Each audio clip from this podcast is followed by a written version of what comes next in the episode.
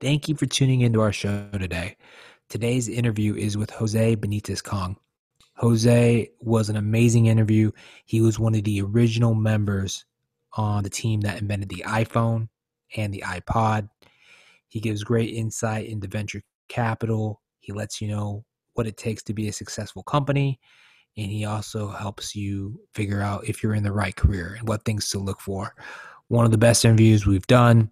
We did have issues with sound quality on this recording day. So please look past that. It's not terrible, but it's not great. Moving forward, we will have better sound quality. Hope you enjoy the interview.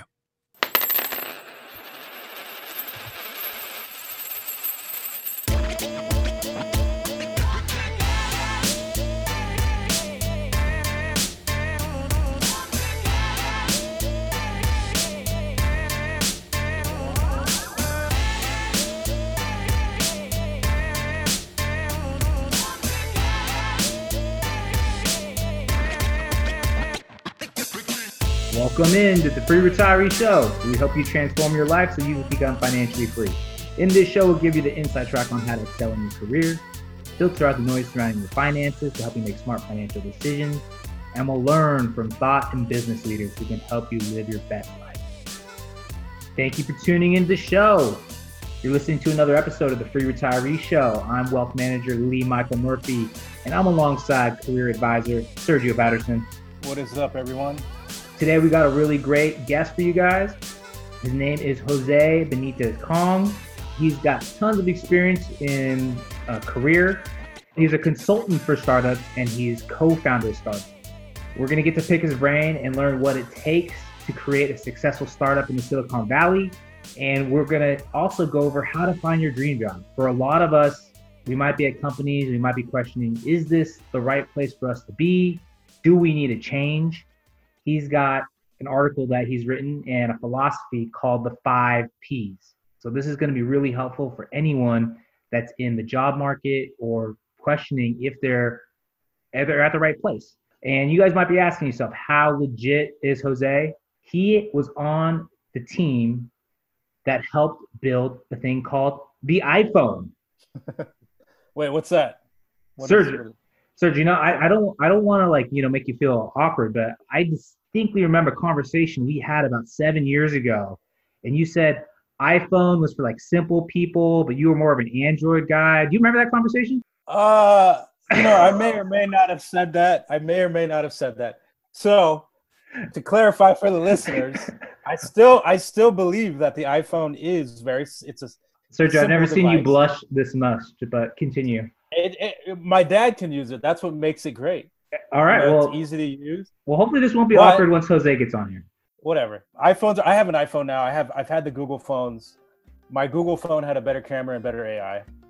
My iPhone is just easier to use. It's just simple. Okay. Okay. We'll see what Jose says.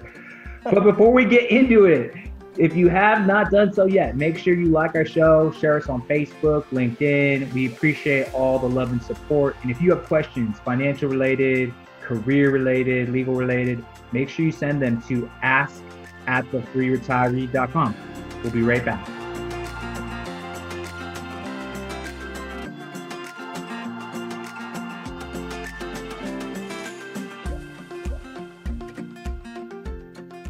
Welcome back into the Free Retiree Show. We're sitting down with Jose Benitez Cong. He's been a talented recruiter for HR and he's been working in the Silicon Valley. He's helped build teams that made the iPod, the iPhone, and he's helped staff and manage HR at Nest Labs before they were acquired at Google. And he was also co-founder and CEO of a startup called Plause, which was an HR platform that helped companies spark employee engagement, alignment, and performance and he currently mentors startups and other Silicon Valley companies. Jose, thank you for tuning in with us. How are you doing? I'm doing fantastic. Thank you for having me. Man, you got quite the resume here, man. I, am so glad. I'm so glad you decided to come on because I think you have a lot of value. And I've been reading your articles, and I just know you're going to give the listeners so much great advice today. So we really appreciate you. Yeah, thank, thank you. you. Appreciate it. No, thank you to be here. I think I've been pretty fortunate to not only been in a position to choose the right opportunities. More importantly, though, I've been able to gain quite a bit of experience and guidance from a lot of amazing people. So you know everything that i have is not necessarily just because of me but a collection of all of these relationships and the time spent you know with all those different amazing teams in the past yeah so why don't you give the listeners a little bit about your background in the silicon valley because i think you have an amazing one i don't think i did it justice so can you please explain to the listeners what your history is i think a lot of them want to know what iphone you were you were at the ground stage what like just give us a little bit of insight into that yeah, maybe we can get Sergio to completely change his mind about Android versus that. oh, hey, oh. hey, for the record, I have, I have an iPhone. I like I like the device. No, Actually, no, I, I kid. I mean, I worked for both Google and Apple in the past. A lot of respect for for both platforms. But let's see, you know, where do I start? I think I am one of those individuals who probably, you know, have had an abnormal, you know, journey in, into technology. Definitely not where I am supposed to be. Grew up in East San Jose, not too far from the epicenter of what used to be uh, the Silicon Valley back in the uh, the 80s and, and early 90s. Back then, at least in our school district, you didn't hear much about Silicon Valley. You didn't hear much about technology. Really had no idea of what was out there and the opportunities through various pivots in, in, in my life. I did end up in, in a career in technology, and I'm so glad that that happened because it completely just opened a whole new world for me. But how I ended up, it was by chance. I thought for sure that I was going to be in radio, television, and film. And then that led me to the potential of attending Syracuse University in upstate New York. And having been someone who grew up in southern Mexico on, on, on the Gulf side and, and then moved to uh, the Bay Area, I had no idea what cold really was. And then once I started researching the uh, wonderful winters of uh, upstate New York, uh, that idea went out the window. Decided to stick around. Decided to change my focus to think more about either marketing or, or psychology. And at one point, I was working as a personal trainer to pay my way through school and playing rugby on the side at San Jose State. Blew my knee out. I couldn't work. And so this individual who I was training as a client felt bad for me and he offered an opportunity for me to come in and do an internship with his uh, firm. And so I thought, well, you know what? I need to make money, so I'll, I'll, I'll do it. And it was a an executive recruiting search firm based out of downtown San Jose. And the rest is history. Spent some time there. From there, I ended up going and working for a company called LSI. LSI Logic back in the late 90s, early 2000s was like the one of the companies to go work for. These were the guys that were doing the silicon chips for PlayStation when PlayStation first was introduced. These guys were also involved early on on Kodak semiconductors, which were the the brains in terms of uh, operating DVDs and, and things of that nature. Right? They were also working on internet connectivity for uh, consumer electronics. And even though most people probably have no idea who they were, they were one of the companies that basically laid the foundation for all the cool things that we see today. You know, did that up until 2001. In 2001, unfortunately, with the events of 9 11, the economy went into a tailspin. I ended up reconsidering what I wanted to do in, in, my career, having gone through a couple of different bubbles in the technology world. I just wasn't sure if I had the stomach to do that. And so I had I had made up my mind that I was going to look for something else. But before that, I was going to basically take a sabbatical. I was going to take a year off and and travel the world. Ended up uh, making it not very far because a company uh, called Apple contacted me and they had an opportunity for me to come in and work with a team that was basically creating the iPod uh, division, which at that time they were known as the Special Projects Group (SPG), and it wasn't it wasn't that they were just doing the iPod. The iPod in 2000 and this was 2002, early 2002. It wasn't that the that the iPod wasn't appealing enough. That was when it, it began to to take off, and they started to really create a, a, a pop culture phenomenal. Right when you saw everyone wearing the white earbuds, but they were also hinting at doing something else. And even though they didn't tell me what that something else was, I had the sense that these guys were attempting to do something related to cell phones, right? And we're talking, and for most of your listeners, maybe they, they'll have no idea what I'm talking about. But I had the sense that they were going to try and partner with Motorola and work on creating better RAZRs, like maybe with music. so I was pretty excited. I loved the RAZR at the time. I, I love the iPod. You're right. I, taking you guys way back. And so I decided to postpone my sabbatical. Went to go work for Apple. Went to go work for this small group of uh, individuals that were sequestered just across the street from Apple's main campus, and quickly realized that it wasn't just about creating a better experience from a music perspective, but it was about just bringing better technology, more intuitive designs, more cost effective. Not only that, but it was interesting to see a concentration of individuals that were committed to changing the world like innovation revolution changing the world were not just words that they would speak to they were the foundations for making key decisions in meetings right they were the foundations for making commitments and driving operations in order to push that through and so did that for a couple of years and during those couple of years, I started getting sucked in into a group of people that seem as if they were not necessarily going to do something with Motorola. Uh, even though you know during that stage, Apple did introduce a partnership with Motorola for probably the ugliest phone experience ever. They created uh, I forgot what it was called. It, it was just terrible. Was this uh, pre? So this was pre uh, pre iPhone this was definitely pre iPhone. Way yeah. pre iPhone. Okay. Yeah, back in 2005, 2006 ish, they introduced a partnership, and I mean, if you look back at the keynotes, it was probably the worst keynote ever in terms of introducing a new product. wow. It was just a terrible product. I think all of us went in there realizing that it was not a good product, and we just cringed once it became reality. but as we are heading into that, I it, it dawned on me, you know, it's not about creating a partnership. It's about realizing that no one out there is doing anything innovative, and I think we're going to do it. And so I was fortunate enough to be tapped to participate in the earliest possible days of, of the iPhone. I remember single digit numbers of people in, in, in these meetings. And I remember all of us looking around and asking the question, what do we know about cellular technology? What do we know about mobile phones? And there was very little knowledge. However, there was no lack of confidence, there was no lack of commitment, and even more so, there was no lack of passion in these individuals in terms that we could get it done. Right? Either we're going to hire the best people in the world to help us do it, or yeah. we were going to learn what it took to create a much better product, and we were going to do it ourselves.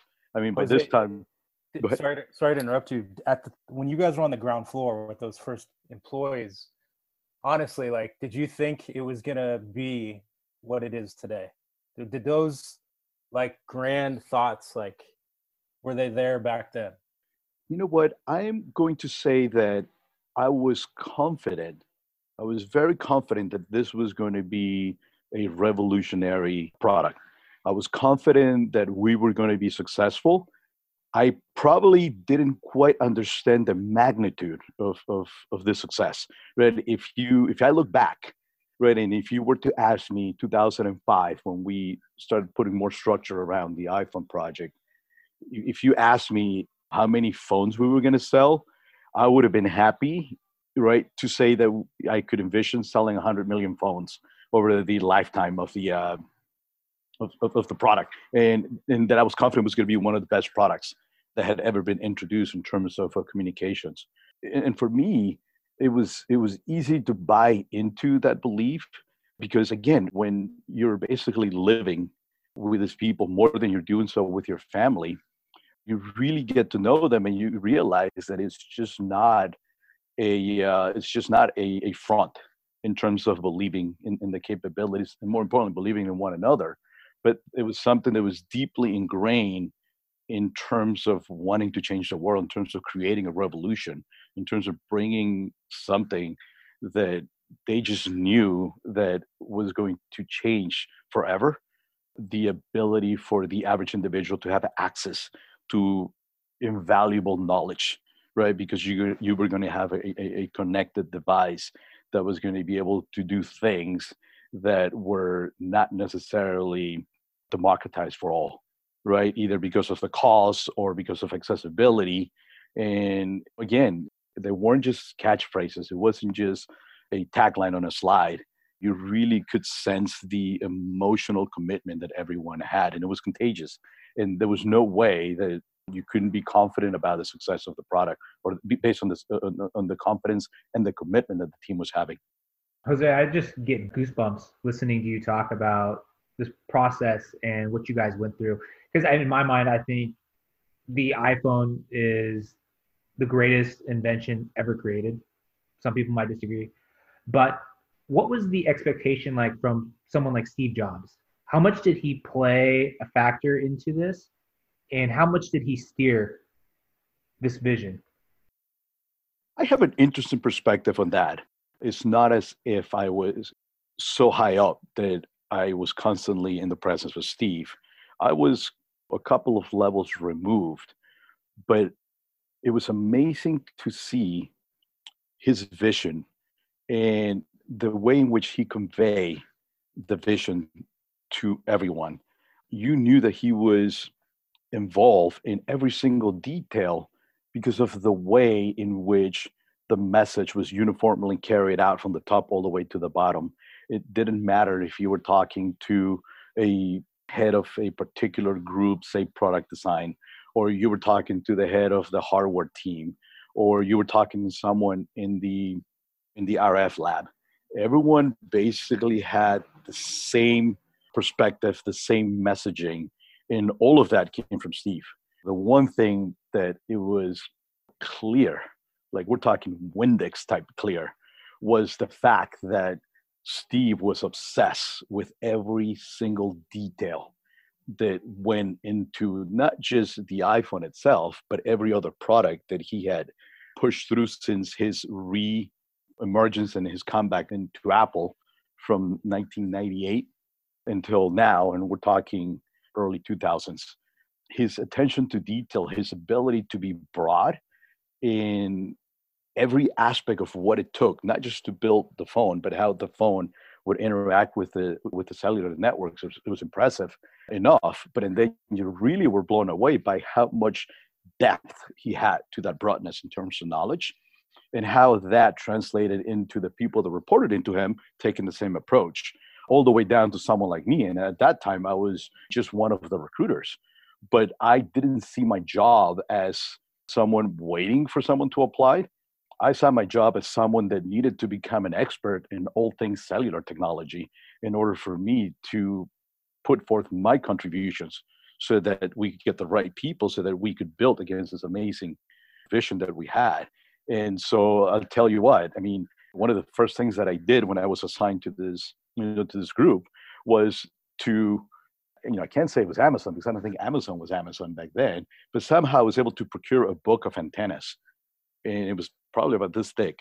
And I literally read every single page to try and get an understanding on how RF technology worked and what was behind the technology in terms of building antennas for connected devices. Right. And again, uh, I'm just a recruiter at, this yeah. point in time. But that was a level of commitment that no one basically instructed me to to follow. It was the level of commitment that I got from just being exposed to this amazing group of individuals. And again, you know, to answer your question, all of that came from the top. That came directly from Steve. Wow. So another question I have is since you're in charge of building this amazing team, what were you looking for? Like what were the things that maybe we're like, hey, this is this is someone we need. And then what was the things that you screened out? And you're like, oh, yeah, we don't we don't need the, we don't need this toxicity, uh, you know, on board with creating this world changing device. We don't want that. Give me give us a little insight into what you were looking at. So you know what we you know obviously not knowing any better, we went and we talked with the so-called experts, right? We we looked for who was in charge of the great projects at companies like Nokia Motorola, Research in Motion, who were the makers of, of, of the BlackBerry, and the BlackBerry were the uh, the top devices at, at that moment in time. But quickly we realized that that was the wrong approach, right? And I remember one of the many times that I thought that I had lost my job. I remember thinking, when I heard that Steve was so upset because of all of the candidates that were coming in that were so-called experts that we couldn't find someone that we could relate to. And so it was put onto me to figure out a different strategy, right? In terms of uh, how do we find the people that we need. And so we went back to the drawing table and we quickly realized that the so called experts were at the apex of their career, maybe even on the downside, right? We realized quickly that if these individuals had any more passion for driving innovation for pushing the limits, they would have been doing so. And instead, it was, and I remember, I remember this hit me in the middle of, of a, um, in the middle of a trip to outside of Chicago to go meet with some Motorola experts and executives. And it was like a Tuesday afternoon, and I'm driving from Chicago, and it's a 45 minute drive. And I get a call from this director's assistant, and she wanted to know if I was able to meet him at the golf course. And I'm thinking, wait, it's Tuesday at 9 a.m. What are you talking about? Right. And, and this is obviously either a last minute decision to go golfing on a Tuesday at nine o'clock or something that was already in the books and he was trying to figure out how to fit me in. And I remember just thinking, I'm, oh, wow, these guys are basically resting on the laurels of what the RAZR is doing. And they were highly successful at that moment in time but it just didn't seem that they had the urgency to create anything more exciting or more innovative and certainly nowhere near the same sort of um, attitude that the people back in cupertino had. And so i remember at that moment in time something just clicked in my head and i thought i'm a wait if these guys are basically done if, if their apex is done and created how do we find the individuals who are going to want to figure out a better way and, and, and create something, even if it means that you don't golf, you know, not just on Tuesday at 9 uh, you know, o'clock, but maybe you, you put your golfing experiences on hold foreseeable for the next 18 to 24 months. And so I started looking back into my notes of the different people that I met and realized that the real value in terms of finding the right expertise was going to be twofold. Either we were going to have to train some of the smart people back in Cupertino, right, to learn the technology and apply our our know-how and how we tackled it to it, and or look for those individuals that were behind the so-called experts that more likely were doing the actual work, the more likely we're probably being held back from pushing the lines and the envelopes and if we were able to get the right individuals who saw the same vision, the same commitment that we had in terms of creating something radically more revolutionized, that we could potentially not only gain their knowledge and their expertise and bring incredible value in, into the team, but we could also provide them with a career track where they could potentially see their apex extended. And so, you know, I remember coming back and having discussions with the team, and it became literally the formula for how we built the, the organization, uh, the rest of the organization, we literally said, all right, forget the so-called experts. The so-called experts are locked into what they think is it's it's possible. Let's look for number twos and let's get those individuals to have an opportunity to truly, truly, truly expand their minds and, and, and push the limits. And once we did that, it completely changed not only the rate of hires, but we literally started to see this acceleration of development internally because it, they weren't just bringing expertise and know-how they were also bringing this renewed energy that was contagious i think they were drawn to our passion for wanting to do this and in return they brought more energy and, and we got that energy and it was one of those perpetual sources of energy they just kept pushing us through despite the fact that it, it, wasn't easy, right? We we faced a lot of obstacles and a lot of failures, but I think bringing in this number twos and, and give them the ability to expand their their passion and, and, and their potential ownership of impact, it just helped to put more energy into into the pot. That's awesome. Hey, uh, quick question. So you mentioned you were tasked uh, by essentially by Steve Jobs to kind of figure out this building out this team, and obviously you killed it. You did a great job. I'm curious in Silicon Valley right now. I think a lot of people deal with with stress, right? A lot of people Mhm. are stressed out. The demands are super super high. So I'm curious, like, how did you handle in that in that moment?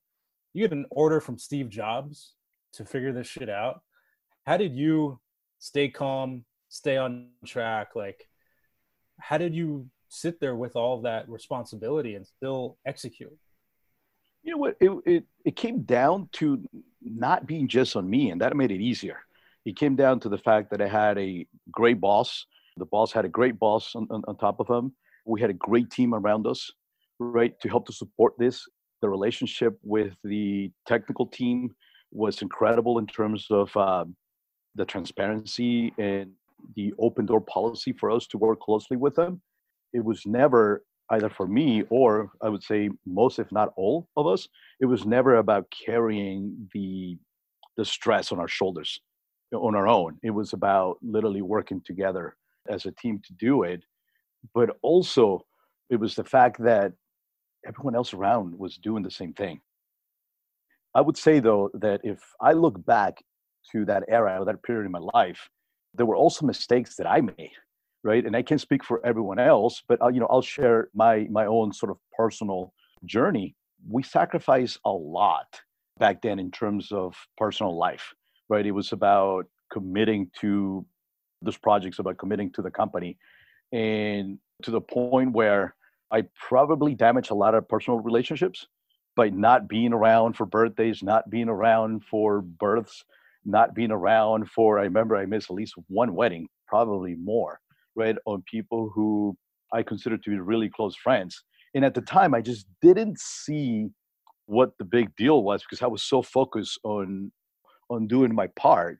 But retrospectively i have changed my perspective and therefore have changed the perspective that i bring into you know, new work environments that you need to have a sustainable balance between work and life because looking back, as proud as I am of what we accomplished at Apple during during the 2000s, as proud as I am about the success of the iPod and the iPhone and, and, and other products, I also live with a regret of not necessarily being there for people that I love and people that matter.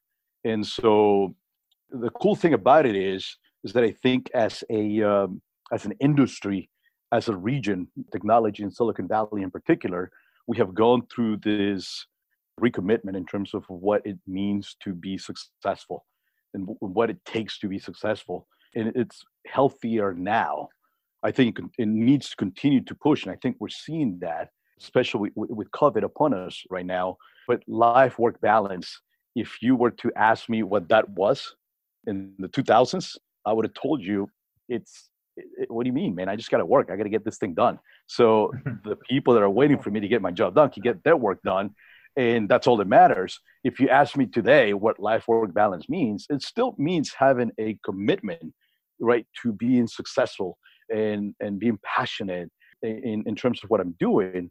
But at the same time, though, respecting the boundaries to be able to recharge the batteries, to be able to not lose perspective on, on what else is important, right? Or, or not more important, which is family, friends, community, enjoying life, smelling the flowers.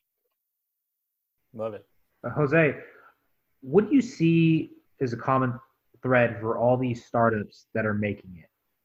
And then, on the contrary to that, what are you seeing from the ones that are failing? Because you are in that world, you know a lot of successful people in Silicon Valley.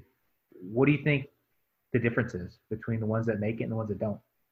I'm sure there's a lot that goes into it, but yeah, the surface. What do you think? So I haven't been a co-founder myself that didn't make it. Haven't been in with companies that made it, like Nest Labs. Haven't worked as an advisor to companies that made it and didn't make it. I think the one commonality that I see with those that make it and those that don't is is this ability to develop a thick skin is this ability to not accept failure right away this ability to work through and and get past all this negativity that you experience early stages when you're having trouble just getting anyone to listen to your idea for funding or for hiring.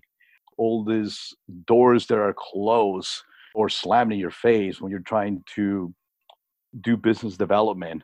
That on someone who's not ready to be successful or needs a bigger brand or needs stability of, of, a established company or, or needs a bigger team you know it's it's a recipe for disaster and i have seen many founders i have seen many previously successful individuals not be successful because they just can't handle that rejection and when you look into the other side at people that have made it you realize that those individuals went through the same scenario at some point at some point especially when you're pushing the envelope of innovation. When you're trying to do something that hasn't been done before you're going to encounter mostly naysayers. And again it's going to be the naysayers who are going to be maybe your family and friends who are going to tell you don't don't be crazy don't be stupid don't leave this this job working for apple to go join this company that is in a garage in palo alto It's fun. It's funny how that works out. The people closest to you are usually the ones that are like, "Well, maybe you shouldn't do that." Or, I don't know about this. Yeah, it's funny. Yeah, I think it's because they. I think it's because honestly because they care about you. Yeah. And for experience, I left Apple literally the week that Apple became the world's most valuable company in the history of market capitalization. And I told people that I was leaving to go join a startup that was based in a garage in Palo Alto that was going to be doing something related to the home. And it wasn't that they didn't see the potential value, it wasn't that they didn't see my excitement for this new focus in, in, in a new product category. I think it was just the you've been at Apple since 2002 ish, 2011 now. The company went from being coming out of being irrelevant like through the end of the 90s to now being the company. Why would you work so hard to leave that? And i got to the point where i was actually being offered the job that i fought for for three or four years before.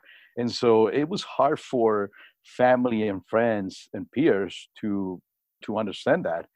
But in my mind this is when the five p's of, of my career started yeah. coming into play in my mind, I realized that in order for me to enjoy myself and feel as if I had the opportunity to create impact and therefore build success through my own contributions, I needed to go work with people that I respected. I needed to go work with people that I that, that inspire me. I needed to work go work with people that were hungry, despite the fact that some of us had experience iPod iPhone success and that's exactly what it was. The founder of, of Nest is someone who was critical in terms of bringing iPod, the idea into Apple and, and, and creating the team and then being tapped to, to drive the key portion of the iPhone, who was now excited about being in the garage and working on a product that could potentially revolutionize the home, could potentially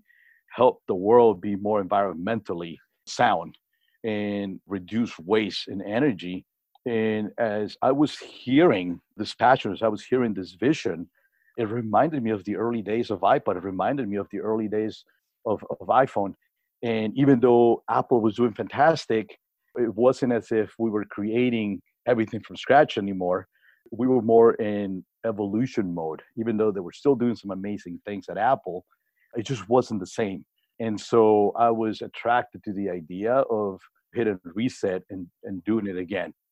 You guys were in scaling mode at Apple. Exactly, exactly. Yeah, trying to do bigger and bigger. It's like yep, you're not yep. creating that much new.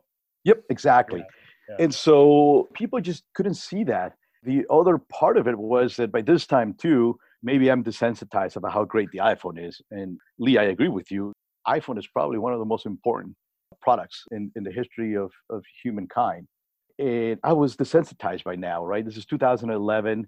iPhone had been out for four years. What I thought initially of 100 million units over the lifetime of the product, I think Apple was doing that on a monthly basis. So I, was completely, Crazy. yeah, completely desensitized about it. And when I started thinking about, when I started thinking about working on something that could make the world better, from a different perspective, right? Reducing the consumption of energy, reducing the electricity. When I started learning of the fact that a significant amount of energy is wasted because we forget to turn off the thermostat when we leave our houses, when we go on vacation, I realized that from a single household perspective, we could make a difference. You could save energy, put some money back into the pockets of, of that household, but collectively, you could change the world in a different in, in a different way. Maybe it wasn't about selling 100 million units a month, but maybe it was about saving 100 million kilowatt hours a month because everyone hopefully would have access to this technology and even if we save a couple of percentage points of wasted energy, it would amount to maybe not damming another bridge, maybe not burning coal, maybe not doing things that were not good for the environment. And so my focus shift. Here's a group of people. Uh, there were about 30 of them that were very that, that I respected and, and that inspired me and that were committed into doing something new. They had a product, a purpose, passion behind this new vision of, of technology and that we're looking to create this new process in terms of how do how do you build a thermostat how do you get people to care about the thermostat how do you take technology that was basically last most likely updated in the 1950s that existed in in the majority of, of the thermostats in, in the us and how do you get people to get past that and start to think about putting the power of computing the power of an iphone into this device that you walk by on a daily basis and you take for granted. And so I thought, you know what, there's going to be a path here for success. And I remember it was it was the easiest yet the toughest decision of of my career. It was the easiest because I realized that work frame of my five P's became it became a realization of, of why I had enjoyed the success previously, but now I can articulate it into the framework and I was excited about what Nest was going to do, uh, but it was agonizing because I was leaving behind what was a dream job. I was leaving behind relationships with individuals that were amazing, and and and I'm glad I did it. It was an easy decision. I made my decision to do so literally on the spot after meeting with with the founders. Wow. But it was agonizing in terms of going through the actual exercise of not only resigning but having to explain. And you got to remember, there were probably five people in, in, in the organization that I helped to build uh, on the iPhone side, end of 2004, 2005. By the time I left, there were several thousands. And I had a hand, directly or indirectly, in bringing these people together. Most of these individuals relocated from somewhere else in the world. And so we became a pretty tight knit family. And uh, it was agonizing having to explain myself over and over and over that I no longer saw my place to be as important at a place or a group or a division or product like Apple iPhone, and that it needed to go somewhere else to go create some something else to go have a, a different type of impact. that's amazing.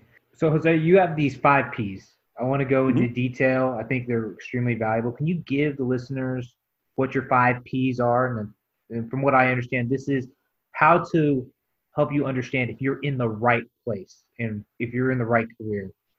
So a lot of us, we're always questioning, are we in the right place? Like, did we choose a totally different or the, a wrong career path?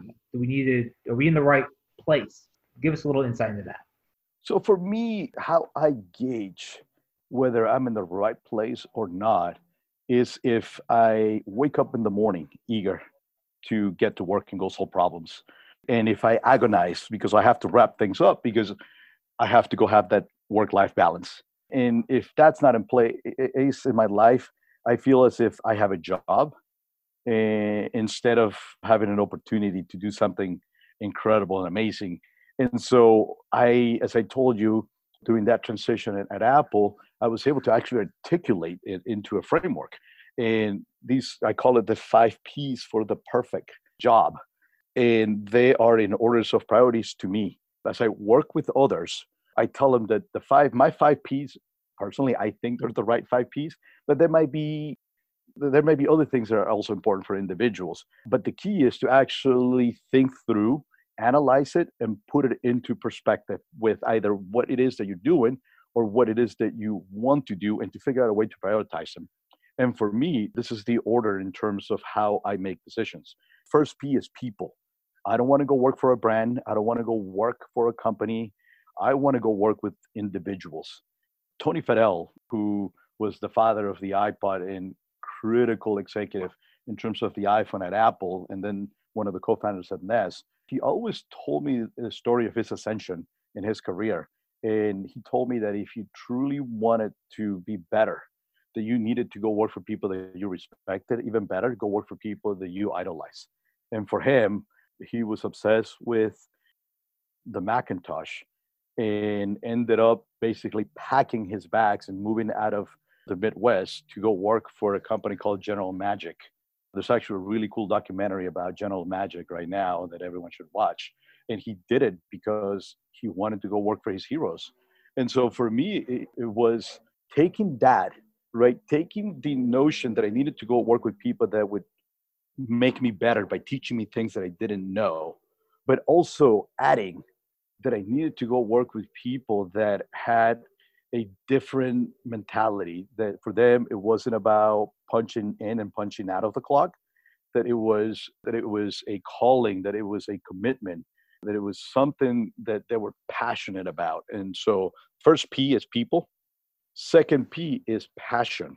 So if i find a opportunity in which i'm enamored with the individuals and i see the potential for me to learn a lot I see the potential to hopefully be able to contribute and potentially teach them as well. It's not enough. I need to know that there's going to be a product, there's going to be a purpose that is driving the passion of these individuals, that is going to connect with me and become my passion. Prior to going from Apple to Nest, I never really thought about the thermostat. I never really thought about energy waste, energy consumption, energy ma- management. But once I realized the facts, once I realized the problem, I, I started to agonize about why this was important for success to to come about in order to solve these issues. And, and so that's the second P. There needs to be this passion, there needs to be a purpose if you really are going to connect with these amazing people and do something important. But again, people and passion or, or a great product or purpose on that on that product is not enough there needs to be an organized structure or an organized plan in terms of how do you make this vision a reality. And so you need to have a process in place. And this process either needs to be in place and needs to be proven or you need to have an understanding that there is a foundation where they're bringing the right people that are going to collaborate to build this this process. But whether the process is already there or the process is being built you have to have the confidence that we're not just throwing spaghetti into the wall and seeing what sticks. That needs to be an organized operational commitment into taking this energy taking this great knowledge of the individuals and the passion and and putting it in a manner in which you can actually progress and you can you can actually see the uh, common sense in terms of how you do this and so again, it's people, it's passion, purpose, product, and then process. Those three things for me are a minimal. I can have amazing individuals that I idolize who are just passionate about saving baby seals. But if there's not a process in place that I believe in, if there's not a process in place that I see that makes sense to save these baby seals, it literally is going to be a waste of our time or at least my time and it's just it's a no go for me. So i need to have those three things at a minimal. The 4p is path. And with path it's not just about where i'm going to be in terms of ascending in my career because of what i do for a living which is talent and people. It's uh, for me it's important to know that my contributions are going to position individuals in, in, in a place where when they look back, they're going to hopefully realize their career, their life is in a much better position because of this decision that they took. And changing jobs is not something that we should take lightly.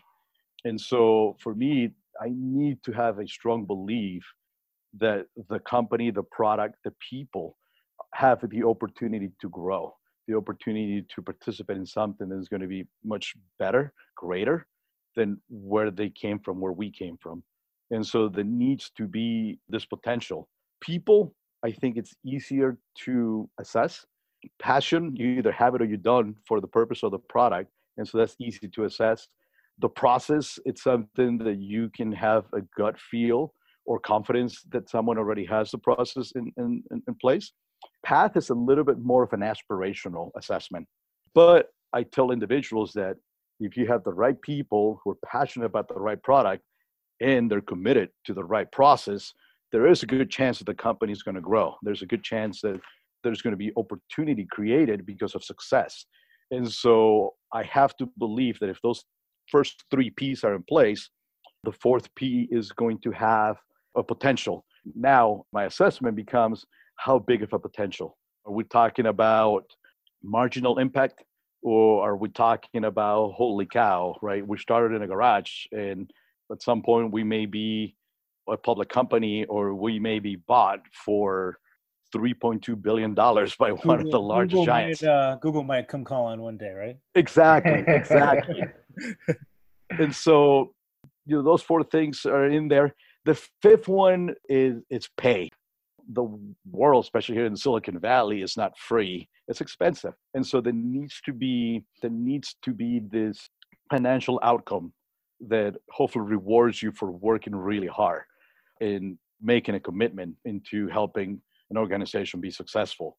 And I tell I tell people that in my career, I probably have helped over ten thousand people find hopefully their their dream jobs or at least put them in a position where they can end up in their dream jobs and i can probably count in one hand how many perfect five p's i i, I, I saw in Hmm. terms of uh, everything was there. Check check check check check check so no brainer. And so well and not once you know did that happen for me or has happened for me. And so we have to take a step back and we have to have the understanding that we can assess the people we can assess the product passion purpose we can assess the um, process we can assume there's going to be a path. And if you have all of that in place there's most likely going to be a translation into a payout an outcome. And if you're talking about early stage joining an early stage venture well you know that you probably are taking a step back getting a haircut in terms of your income against potential for equity growth. And so you have to have a first of all the ability to survive you know early on with whatever salary reduction you experience but you also have to have the confidence that if the first four pieces are in place the fifth piece is going to manifest itself later on and so i always tell everyone that how much money am i going to make doesn't necessarily play into my decision because it's sort of already it's incurs that it's going to be there maybe not up front but maybe later maybe i'll be making a significant amount less than what I was making before. But with each progression of the company, hopefully they'll go through a fundraise and they'll be able to adjust my my salary. And then eventually, again, whether you become a public company, whether you get acquired by the likes of Google, or the company is just successful on, on its own, there is going to be some sort of financial payout. What I see today, in, especially working with initially on the five piece with interns or with new grads, is that everyone's so worried about pay that they end up choosing the wrong job.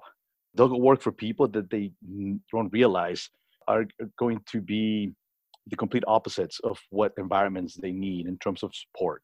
They're going to go work for products that they don't necessarily care about, right? And so it's going to be about coming in and leaving and not really loving what you do, not really creating that emotional connection.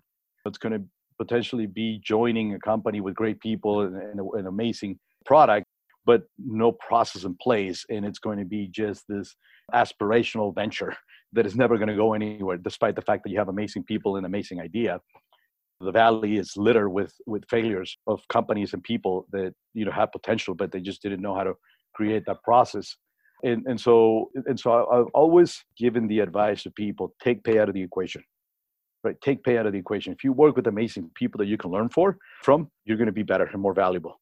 If you work on things that are going to be passionate to you that have a purpose most likely it's going to have an impact on the world and you're really going to devote yourself more into it and therefore your career is going to grow and this impact happens and people recognize it hopefully that will increase your value.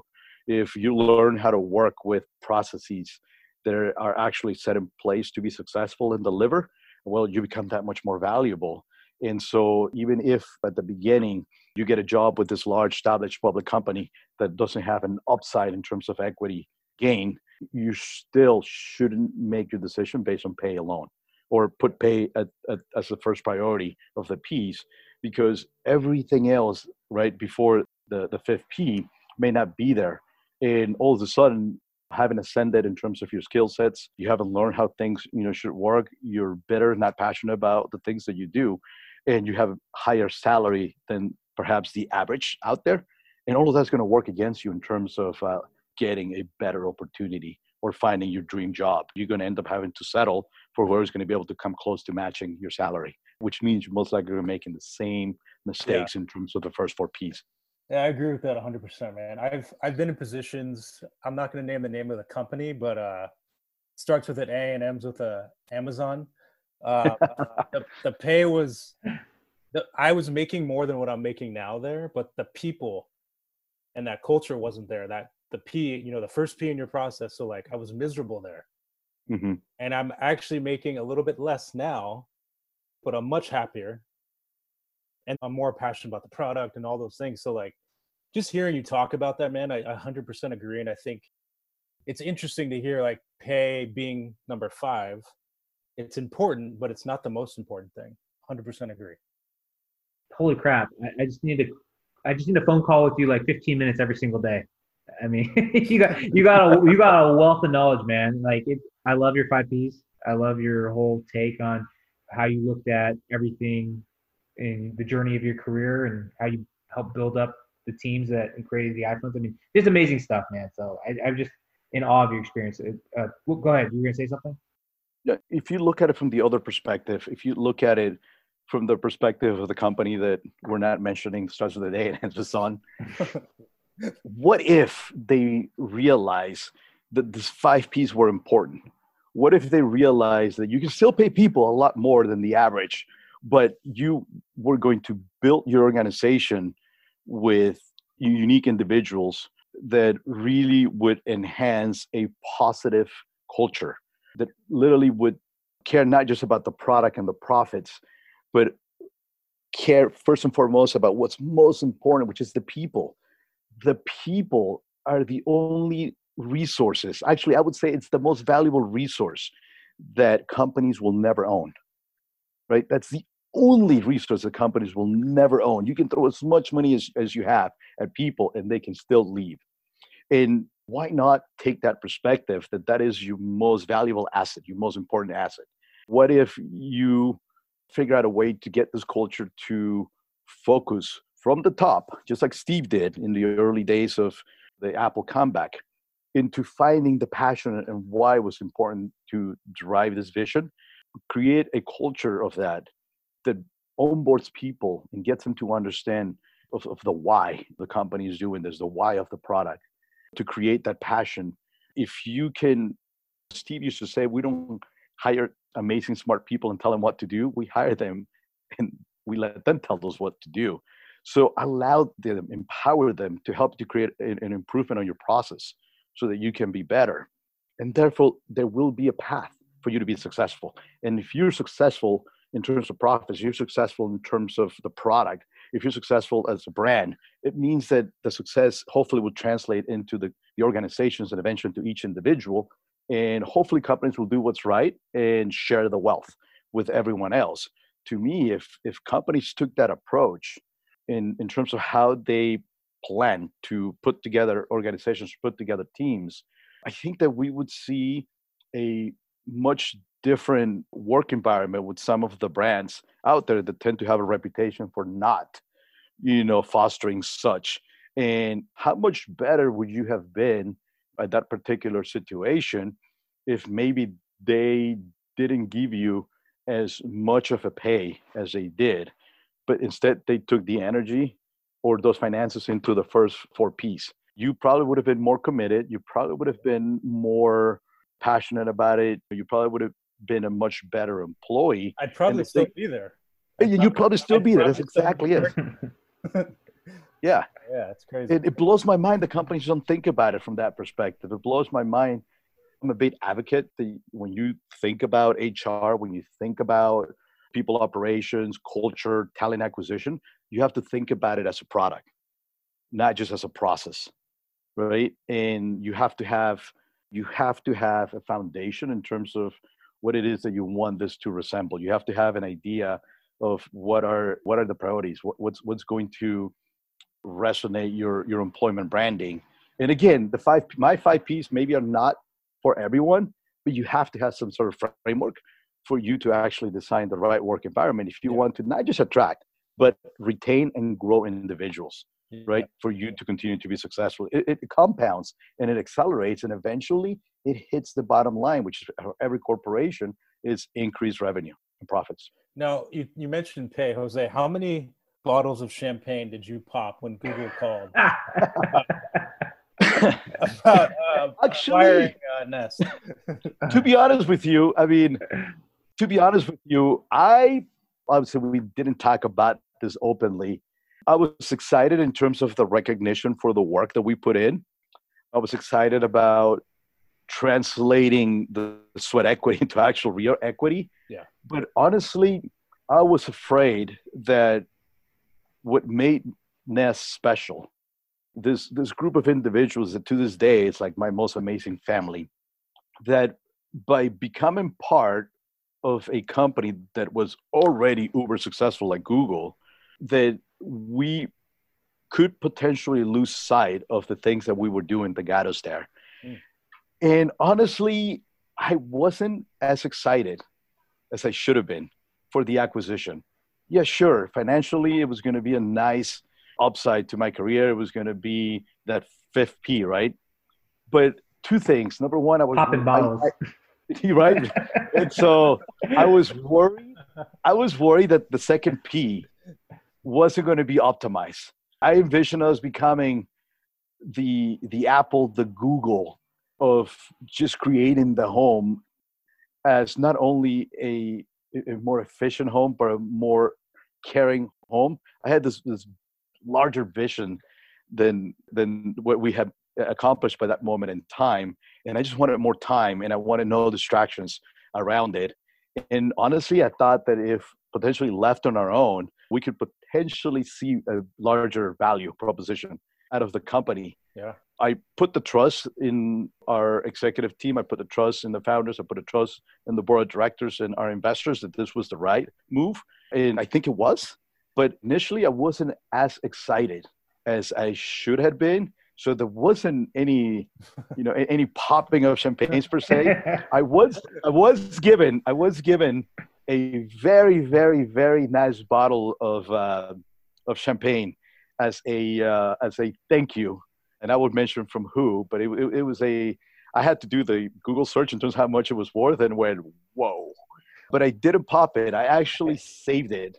I actually saved it for the day that I asked my wife to be to become my wife. Oh, oh nice! Right, and so awesome. yeah, so I literally can say that I didn't pop a single bottle of champagne on that acquisition. hey, Jose, I know you have these mm-hmm. articles up on the web. I've read a couple of them. I, I they're great. Where can people find out more about your articles and get some insight into your mind? If you go to Medium, that's where I put them. I haven't been writing as much as I should be but Medium Jose uh, J O S C underscore Cong C O N G is is where I post. LinkedIn is a place where I tend to try and be active as well. I tend to try and get back to as many people as possible. From time to time, I'll either participate in an article with a media outlet, and that will drive more traffic through either LinkedIn or Medium. And so people will connect with me. The one thing that I do is I take my network as serious as I possibly can. So I try to get back to everyone and I try to work with people, even if it's just giving quick advice or even if it's spending some time with them aside from my regular responsibilities. And the reason why I do that is twofold.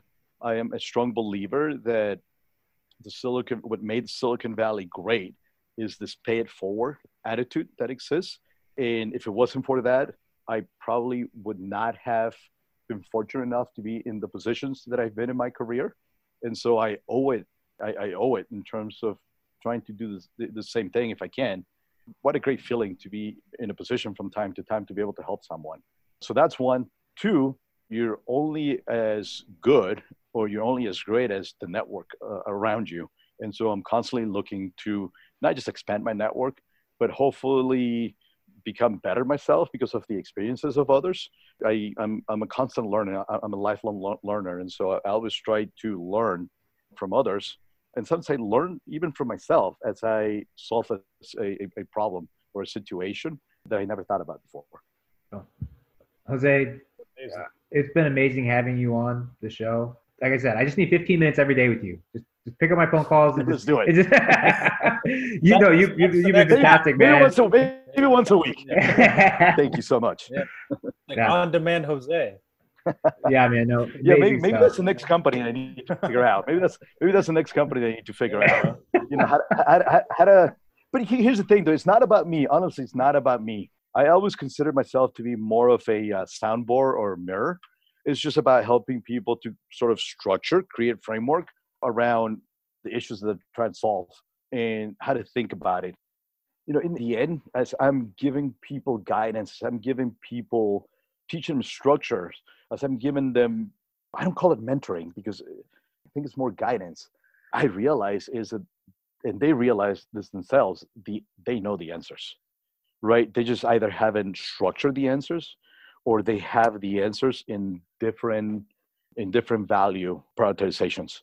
I tell everyone I'm fortunate with what I have done in my career and what I'm able to do because it it gives me an insight into something that it's a pillar of who we are as humans that I just don't think we have spent enough time researching and, and working on and that's how we develop opportunities for ourselves in our careers that will put us in a position to not just be successful financially, but hopefully pair that up with being successful in terms of engagement and emotional connection and passion so that you don't feel like you're working in a job for a paycheck.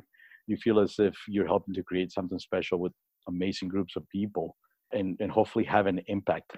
And it doesn't matter if the impact is large in terms of sending people to Mars, or the impact is small in terms of helping to create software that someone will never see, but will help them to be more efficient in their jobs, and therefore you impact them indirectly. It's a unique seat in terms of the journey that it's uh, career. And so I, I feel pretty fortunate to, to to be able to participate in this. Jose, we feel very fortunate that you came on our show today. So thank you. Out, I had a blast. To, uh, you talked about relationships. Just shout out to Zach. Yeah, Zach for sure, and Jim. And Jim, Zach and Jim. So Zach, for the audience, Zach is my neighbor. He, that's the only way we got Jose on the show. We know Zach is good friends with Jim, who's good friends with Jose. So big shout out. Small world, man. This has been uh It's called network. It's yeah, called network. Network. Power of network. Yeah, the power of your network. I mean, that's something we preach on this show is really leveraging your network. Uh, Absolutely. And not being afraid. So uh, appreciate it, Jose. Yeah. Thank you, guys. Had a great time. All right. We are signing off. Thanks for listening to the Free Retiree Show. So long for now.